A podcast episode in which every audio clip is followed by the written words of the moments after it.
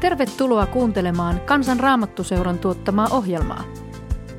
Opetus on tallennettu Sanan suvipäivillä.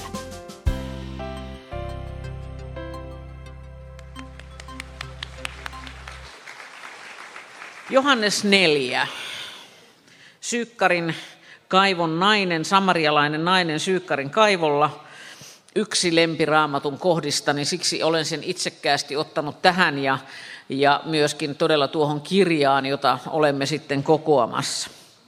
Johannes on muuten siinä mielessä mielenkiintoinen, että kun te luette sen alkulukuja, niin siellä tämä vesiteema nousee vahvasti esille. Ja niin toisessa luvussa kuin kolmannessa luvussa kuin sitten tässä neljännessä ja sitten vielä edelleen siellä vähän myöhemmin. Sillä on ihan oma merkityksensä. Nyt tekisi mieli kysyä vähän opettajan tavoin, että kuinka moni muistaa, mitä tässä Johannes 4 alussa tapahtui, tai oikeastaan koko 4. lukuhan tässä on pitkälti tätä kertomusta sillä tavalla, että mitä sieltä Sykarin kaivolta, mitä siellä tapahtuu. Nostakaa käsi ylös, kuinka muistelette, niin. No hyvä, no sitten me vähän kertaillaan tässä, ja sitten tuli toinen aalto niin kuin näitä käsiä, niin lähdetään silleen pikkasen kertaamaan. Eli nyt ollaan siis siinä tilanteessa, että Jeesus on lähdössä Juudeasta sinne pohjoiseen Galileaan siirtymässä takaisin. Fariseukset ei oikein ole tykännyt hänen toiminnastaan ja siellä etelämpänä, ja niin hän lähtee palaamaan Galileaan ja Galilean ja Juudean välillä on Samarian alue. Samaria yleensä kierrettiin sen tähden, että katsottiin, että sen läpi ei ole hyvä aidon juutalaisen, puhtaan juutalaisen kulkea, koska se alue oli sellainen, joka saastutti. Ja nyt kysymys oli siitä, että siellä saastuttivat ne ihmiset, jotka siellä asuivat, ja kun oli puhdasoppiset juutalaiset, niin he eivät missään tapauksessa halunneet kohdata samarialaisia. Ja nyt pieni semmoinen historian pikakertaus tästä. Nimittäin se Samarian sekakansa syntyi pakkosiirtolaisuuden myötä, siis sillä tavalla, että kun assyrialaiset tulivat valloittamaan tuon Israelin alueen ja veivät sitten pakkosiirtolaisuuteen heitä, niin sinne jätettiin osa väestä ja sitten sinne tilalle tuotiin Babyloniasta väkeä. Ja kävi niin, että nämä alunperin juutalaiset ja sitten Babyloniasta tulleet, nämä kaksi kansaa sekoittuvat. Eli ihmiset menivät naimisiin keskenään ja saivat lapsia ja myöskin sitten heidän uskontonsa tietyllä lailla sekoittuivat. Ja vaikka siellä sitten niin kuin tunnustettiin myöskin sitä juutalaisuutta, niin katsottiin, että se ei ollut enää oikeaa juutalaisuutta. Eli oli kehitetty vähän omanlaista palvontaa sinne vuorelle, heidän omalle vuorelleen, joka täällä tulee esille, niin sinne oli oma temppeli nostettu, kun Jerusalemin temppeli oli hävitetty ja niin edelleen. Eli siellä oli niin kuin paljon sellaista niin kuin jännitettä näiden kahden kansan välillä. Ja siellä oli todella sellaisia asioita, että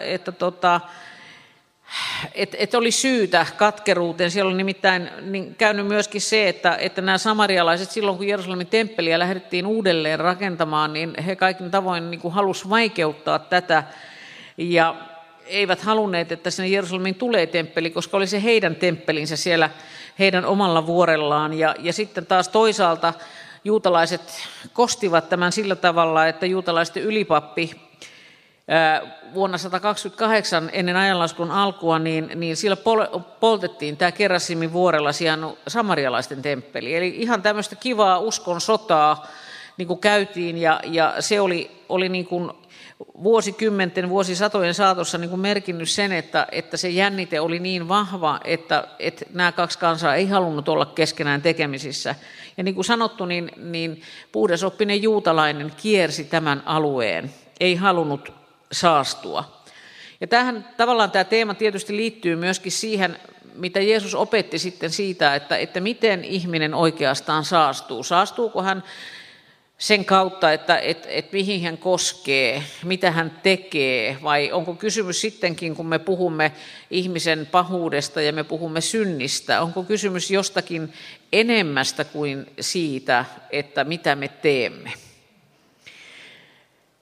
Tämä on yksi hyvä asia pohtia, että missä kohdassa se meidän syntikäsityksemme oikeastaan on. Onko se siinä, että se on tekemistä, se on jonkun väärän tekemistä. Ulla jo puhui tuossa äsken näistä fariseusten säännöistä ja siitä, että oli tietyt hyvin tarkat säännöt. Ja tässä kohtaa, kun me tätä tapaamista Jeesuksen ja Sykarin kaivolla olleen naisen välillä katsomme, niin siinä itse asiassa rikotaan rajusti kaikkia rajoja. Ja samalla kun me mennään tätä tekstiä tässä eteenpäin, niin on ehkä hyvä pohtia sitä, että minkälaisia rajoja tämä aika asettaa meille. Eilen illalla täällä oli keskustelu, jossa puhuttiin aika paljon itse asiassa päivällä jo seurakuntaseminaarissa maahanmuutosta ja siihen liittyvistä asioista. Ja vielä illalla tuolla pääteltassa, kun suvipäivät alkoivat, niin meillä keskusteltiin siellä ja meillä oli myöskin vieraana siellä yksi 6 kuukautta Suomessa ollut mies, joka ensinnäkin häkellyttävän hyvällä suomella kertoi itsestään ja jotenkin niin kuin osoitti sen, että miten on mahdollista tulla tänne ja elää täällä, jos otetaan rakkaudella vastaan. Hän oli paikallisen Aimo Salon kanssa, elää tällä hetkellä ja Aimo pitää hänestä huolta ja tämä meidän ystävämme sanoi näin, että kun Aimo ei puhu suomea, niin minun on ollut pakko opetella suomea. Ja siitä se kotouttaminen sitten on lähtenyt. Minkälaisia rajoja me piirrämme, sitä kysytään myöskin tämän Sykarin kaivon tekstin äärellä. Anna ilon kuulua. Tue toimintaamme kansanraamattuseura.fi/lahjoita.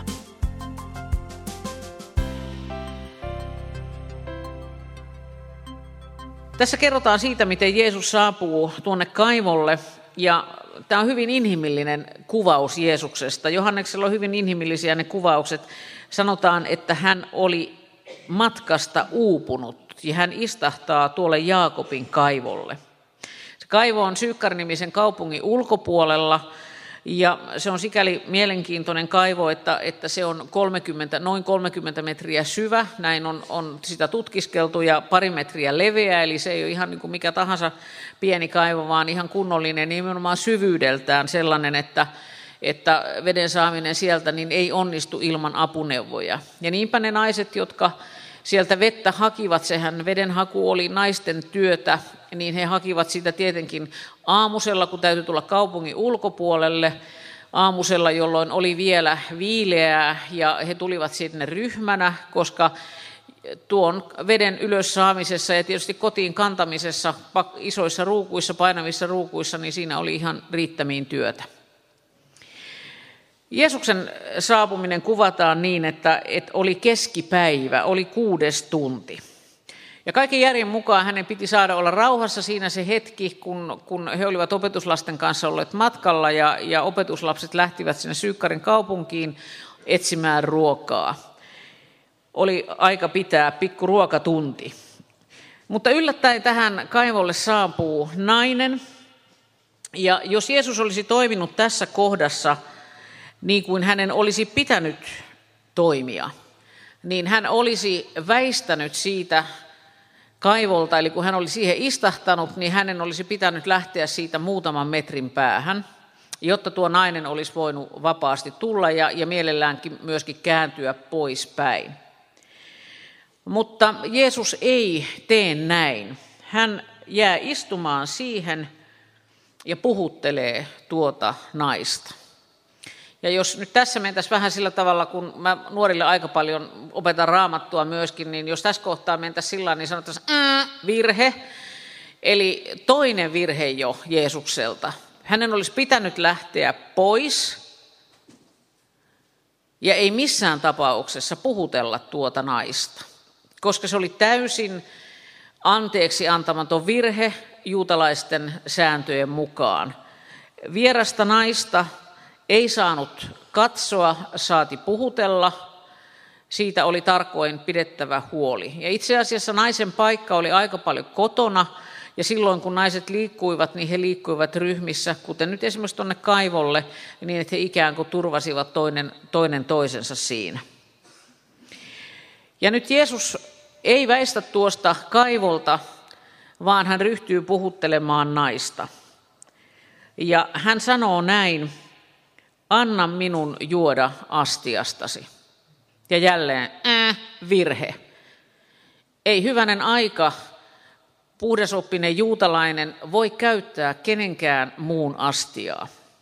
Kun matkalaiset liikkuivat, niin heillä oli ihan oma systeeminsä niitä lähteitä ja kaivoja varten, joita matkan varrella oli. Totta kai kuumassa maastossa ja ilmastossa niin piti olla jotakin, minkä avulla saada sitä vettä. Ja siihen matkavarustukseen kuului semmoinen nahkaleili, semmoinen oikeastaan nahkapussi ja sitten siihen sellainen ristikko, jonka avulla se nahkapussi saatiin avattua ja sitten laskettua sinne lähteeseen tai kaivoon. Ja tällainen olisi Jeesuksellakin pitänyt olla. En tiedä, oliko niillä opetuslapsilla se sitten mukanansa ja unohtivat antaa se Jeesukselle vai oliko niin, että Jeesus ei todellakaan olisi sitä muutenkaan käyttänyt. Veikkaisin tätä jälkimmäistä asiaa, vaikka se hänellä olisi ollut. Ja se, että hän pyytää naiselta vettä, niin on todella sokeraavaa. Me ehkä emme ymmärrä sitä ollenkaan, kun me luemme tässä, että miten sokeraavaa se on ollut. Mutta se on ollut todella niin kuin iso juttu siinä tilanteessa. Ja se on tietenkin hyvä kysymys, että miksi tuo samarialainen nainen tulee yksin sinne kaivolle. Semmoiseen aikaan, jolloin siellä ei pitäisi kenenkään kulkea. Me voimme tästä tarinasta sitten löytää sen, että ilmeisesti häntä katsottiin aika lailla niin kuin ulos siitä yhteisöstä, missä hän eli.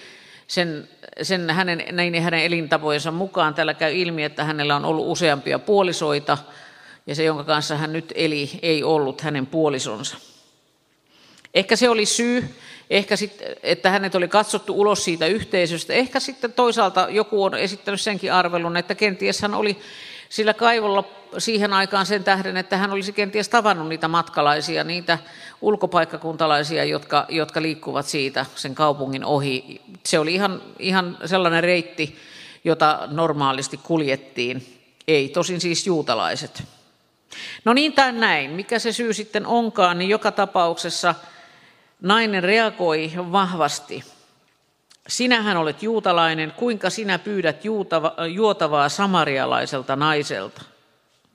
Ja sitten meidän avuksemme Johannes on kirjoittanut tänne sen, että juutalaiset eivät näitä ole missään tekemisissä samarialaisten kanssa. Eli Jeesus asettuu keskusteluun tämän naisen kanssa, eikä pelkästään tavanomaiseen keskusteluun, vaan hän tarvitsee apua. Ajatelkaa, siinä istuu Jumalan poika, maailman vapahtaja, ja hän pyytää apua samarialaiselta naiselta, joka on elänyt elämäänsä ties kuinka, ja jonka hänen oma kyläyhteisönsä on sulkenut ulos yhteydestä. Aika jännä asia. Se kertoo jotakin hyvin merkittävää siitä, millainen vapahtaja meillä on. Ja samalla se laittaa meidät, tämä kertomus tässä kohtaa, hyvin pienelle paikalle. Minulle se ainakin asettaa sen kysymyksen, että olenko valmis pyytämään apua, asettumaan autettavaksi, myöskin sellaisten ihmisten taholta, jotka eivät ajattele samalla tavalla kanssani. Sellaisten ihmisten taholta, jotka ovat erilaisia kuin minä, jotka uskovat eri tavoin, elävät eri tavoin. Jeesuksen tapa lähestyä on aika huikea. Meidän on helppo olla niiden ihmisten kanssa, jotka ovat niin sanotusti samanmielisiä. Jotenkin ajattelen, että tämä teksti ravistelee meitä kristittyjä tässä tilanteessa, jossa me nyt Suomessa olemme aika tavalla. Tohdimmeko me asettua keskusteluun heidän kanssaan, jotka uskovat eri tavoin kuin me, heidän kanssaan, jotka tulevat muualta? Tohdimmeko me asettua keskusteluun myös sillä tavalla, että me emme aseta itseämme yläpuolelle. Ajattelen, että meillä kristityillä on aika usein sellainen tapa, että me jotenkin niitä ihmisiä, jotka eivät ole löytäneet elävää yhteyttä Kristuksen kanssa, että me katsomme heitä ikään kuin ylhäältä alaspäin. Mutta jos me katsomme tätä kertomusta, niin se, miten Jeesus suhtautui tähän samarialaiseen naiseen, oli aivan toinen. Hän asettui autettavan asemaan. Hän esitti pyynnön. Hän osoitti, että hän tarvitsee tältä naiselta jotakin, mitä hänellä itsellään ei ole. Ja minun mielestäni tämä riisuu kaikenlaisen semmoisen niin kuin suvereniteetin ja sen, että me olemme täysin ikään kuin jotenkin niin kuin täynnä itseämme ja uskoamme. Se riisuu sen pois meistä, jos me katsomme vapahtajaamme tässä tarkkaan. Miksi Jeesus teki näin? Hän tiesi täysin kyllä, kuka tämä samarialainen nainen oli. Hän tiesi, miten tämä nainen oli elänyt. Se tulee myöhemmin esille. Mutta ei hän aloittanut siitä. Vaan hän aloitti siitä, että hän tarvitsee apua. Ja sitten toisekseen hän esitti naiselle lupauksen ja tarjouksen. Kun nainen ihmettelee, että Jeesus pyytää juotavaa, niin Jeesus vastaa, jos tietäisit, minkä lahjan Jumala on antanut, ja ymmärtäisit, kuka sinulta pyytää juotavaa, pyytäisit itse häneltä, ja hän antaisi sinulle elävää vettä.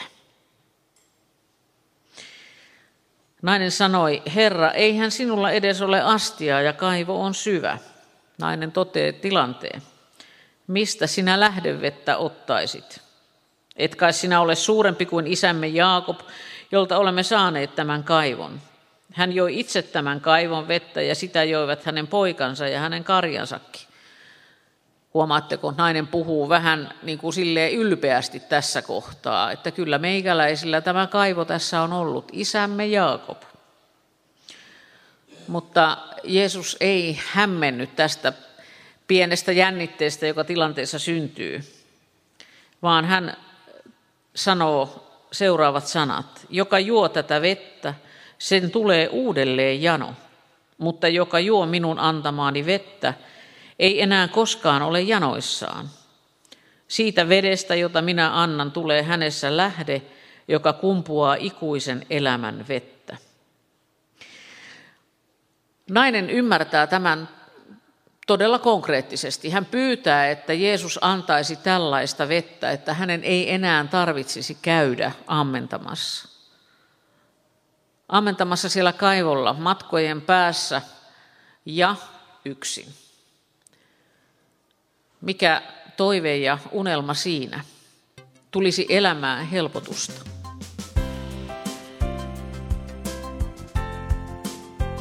Anna ilon kuulua. Tue toimintaamme kansanraamattuseura.fi/lahjoita.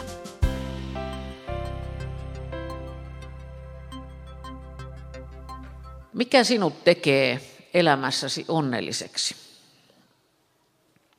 Mikä on jotakin sellaista, minkä toivoisit, että se helpottaisi sinun elämääsi?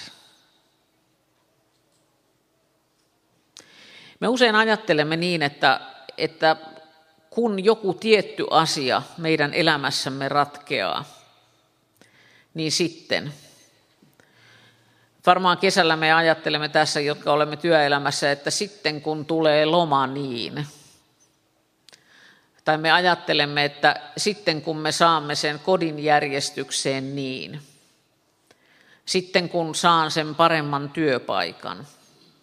Ja sitten kun voin vaihtaa sen auton uudempaan. Meillä on paljon sellaisia sitten kun ajatuksia. Ja niin oli tällä naisellakin. Ajatus siitä vedestä, sitten kun minun ei enää tarvitse käydä ammentamassa. Elämäni helpottuu. Mutta se, mihin Jeesus viittaa tässä, ei ole mikään sellainen taikajuoma, jota nainen ikään kuin odottaa. että ei tarvitsisi käydä kaivolla ja samalla kenties sitten ne muutkin ongelmat siinä ratkeisivat sivussa. Vaan Jeesus viittaa siihen, että onkin kysymys jostakin ei ulkopuolelta tulevasta, vaan jostakin sellaista, jota hän haluaa, että alkaa elää tämän naisen sisimmässä. Ei me ihmiset koskaan löydetä sellaista perustavaa laatua olevaa onnea mistään meidän elämämme ulkopuolelta. Siitä Jeesus tässä puhuu. Hän hyvin hienovaraisesti pyytää tässä kohtaa, että nainen hakisi miehensä paikalle. Ajatus, hyvin tämmöinen perinteinen ajatus siis siitä, että Jeesus haluaa käydä keskustelun naisen ja hänen puolisonsa kanssa, koska ajatus siitä, että ei nainen nyt oikein miehelle näitä asioita voi opettaa. Nyt palattiin vähän semmoiseen rakenteeseen, mikä on olemassa, vaikka tässä oli jo rikottu niitä rajoja, niitä uskonnon rajoja, niitä kansallisuuden rajoja, miehen ja naisen välistä rajaa, niin tässä kohtaa Jeesus tekee hyvin tämmöisen sovinnaisen kysymyksen. Hae tai pyynnön, mene hakemaan miehesikin tänne. Ja siinä kohtaa nainen sanoo, että ei hänellä ole miestä. Ja tämä Jeesuksen seuraava toteamus on äärettömän sielunhoidollinen. Se on tosi hienosti rakennettu. Ja mä ajattelen, että tässä on sielunhoidon oppikirjaan kyllä yksi kohta. Hän ei töräytä siihen mitään negatiivista alkuun. Hän itse asiassa kehuu naista. Hän sanoo näin, että totta puhuit. No selviä kehu tälle naiselle. Sinä puhuit minulle totta. Kiitos siitä. Sinä olet rehellinen nainen. Ei sinulla ole miestä. Sitten tulee se kipukohta. 5 miestä sinulla on ollut. Ja se, jonka kanssa nyt elät, ei ole sinun miehesi. Siinä se tuli. Naisen elämän kenties se suurin kipu, joka on johtanut sitten niihin muihin kipuihin, siihen yhteisön ulos sulkemiseen. Mutta miten Jeesus päättää, sanon sen mitä hän sanoo, siinä puhuit totta.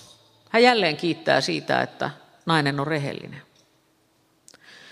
Se mitä Jumala meiltä odottaa, kun me kohtaamme hänet ja kun hän kohtaa meitä, on rehellisyys. Se, että me emme piilottele, emme jotenkin mene karkuun. Ensimmäiset ihmiset lähtivät karkuun syntiinlankeemuksen jälkeen.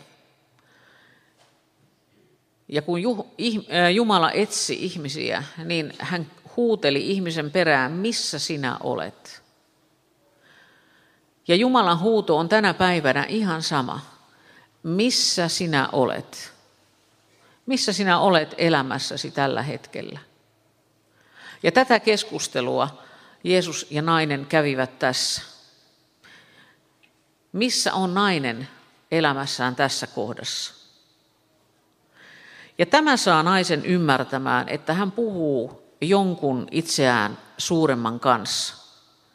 Hän ensin tekee ehdotuksen, kun Jeesus jatkaa puhettaan, että sinä olet varmaan profeetta.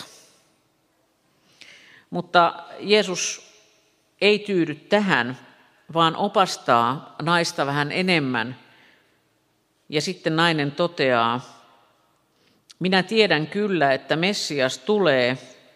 Kun hän tulee, hän ilmoittaa meille kaiken. Ja sitten Jeesus sanoo ne kuuluisat sanat, jotka toistuvat Johanneksen evankeliumissa kerta toisensa jälkeen. Minä se olen, minä joka tässä puhun kanssasi. Minä se olen, minä olen Jumalan nimi. Jeesus toisti tämän Jumalan nimen niin monta kertaa, tämä minä olen sanan, että fariseukset todella hermostuivat. Hän sanoi olevansa elämän leipä, maailman valo, hyvä paimen, tie, totuus ja elämä, ylösnousemus ja elämä. Tässä kohdassa hän oli naiselle se, vapahtaja, joka tarjosi pääsyn sen pulppuavan lähteen äärelle. Naisesta kerrotaan, että tämä kohtaaminen oli niin merkittävä, että hän lähti kertomaan siitä myös eteenpäin. Kutsui sen koko kylän Jeesuksen luokse. Kohtaaminen Jeesuksen kanssa muuttaa meitä aina. Se tekee sen eri tavoin meidän eri elämänvaiheissa. Mutta niitä kohtaamisia uudelleen ja uudelleen, niitä kohtaamisia, jossa me olemme totuudellisia, jossa me vastaamme siihen kysymykseen, missä sinä olet, niitä me tarvitsemme, jotta me saisimme uudelleen ja uudelleen myös vakuutuksen siitä, että Kristus on meidän vapahtajamme ja me saamme elää armosta hänen yhteydessään. Sen löydön tuo nainen teki, sen löydön me voimme tehdä ja sen löydön myötä se meidän elämämme onnellisuuden lähde on siellä sisällä, ei jossakin meidän ulkopuolellamme, vaan se elämän pulppuava vesi Jeesuksen lahjana pulppua meissä ja vie meitä eteenpäin meidän elämässämme.